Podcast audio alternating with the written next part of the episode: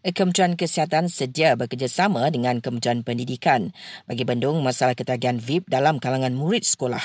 Menurut KKM, jalinan kerjasama itu termasuk mengadakan kempen kesedaran dan penerangan mengenai bahaya produk berkenaan. Ia susulan pendedahan Pusat Pengguna Pulau Pinang mengenai sejumlah kanak-kanak dan remaja sekolah yang mengaku menghisap vape. Lebih membimbangkan, ramai kanak-kanak menganggap ia cuma alat berperisa gula-gula atau buah, selepas dinyatakan sedemikian oleh bapa atau abang. Bukan itu sahaja, sebahagian kanak-kanak mengaku menghisap vape 2 kali seminggu. Amaran cuaca panas tahap 1 iaitu berjaga-jaga dikeluarkan untuk beberapa kawasan di Kedah, Kelantan, Terengganu dan Sabah. Met Malaysia memaklumkan cuaca di kawasan terlibat belum mencecah antara 35 hingga 37 darjah Celsius.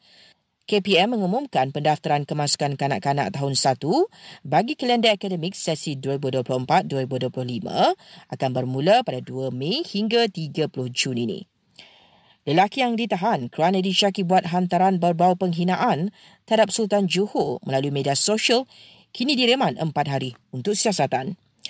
PDRM telah raih kutipan lebih RM21 juta bagi kadar khas bayaran saman sempena Aidilfitri yang berkuat kuasa sehingga 21 Mei ini.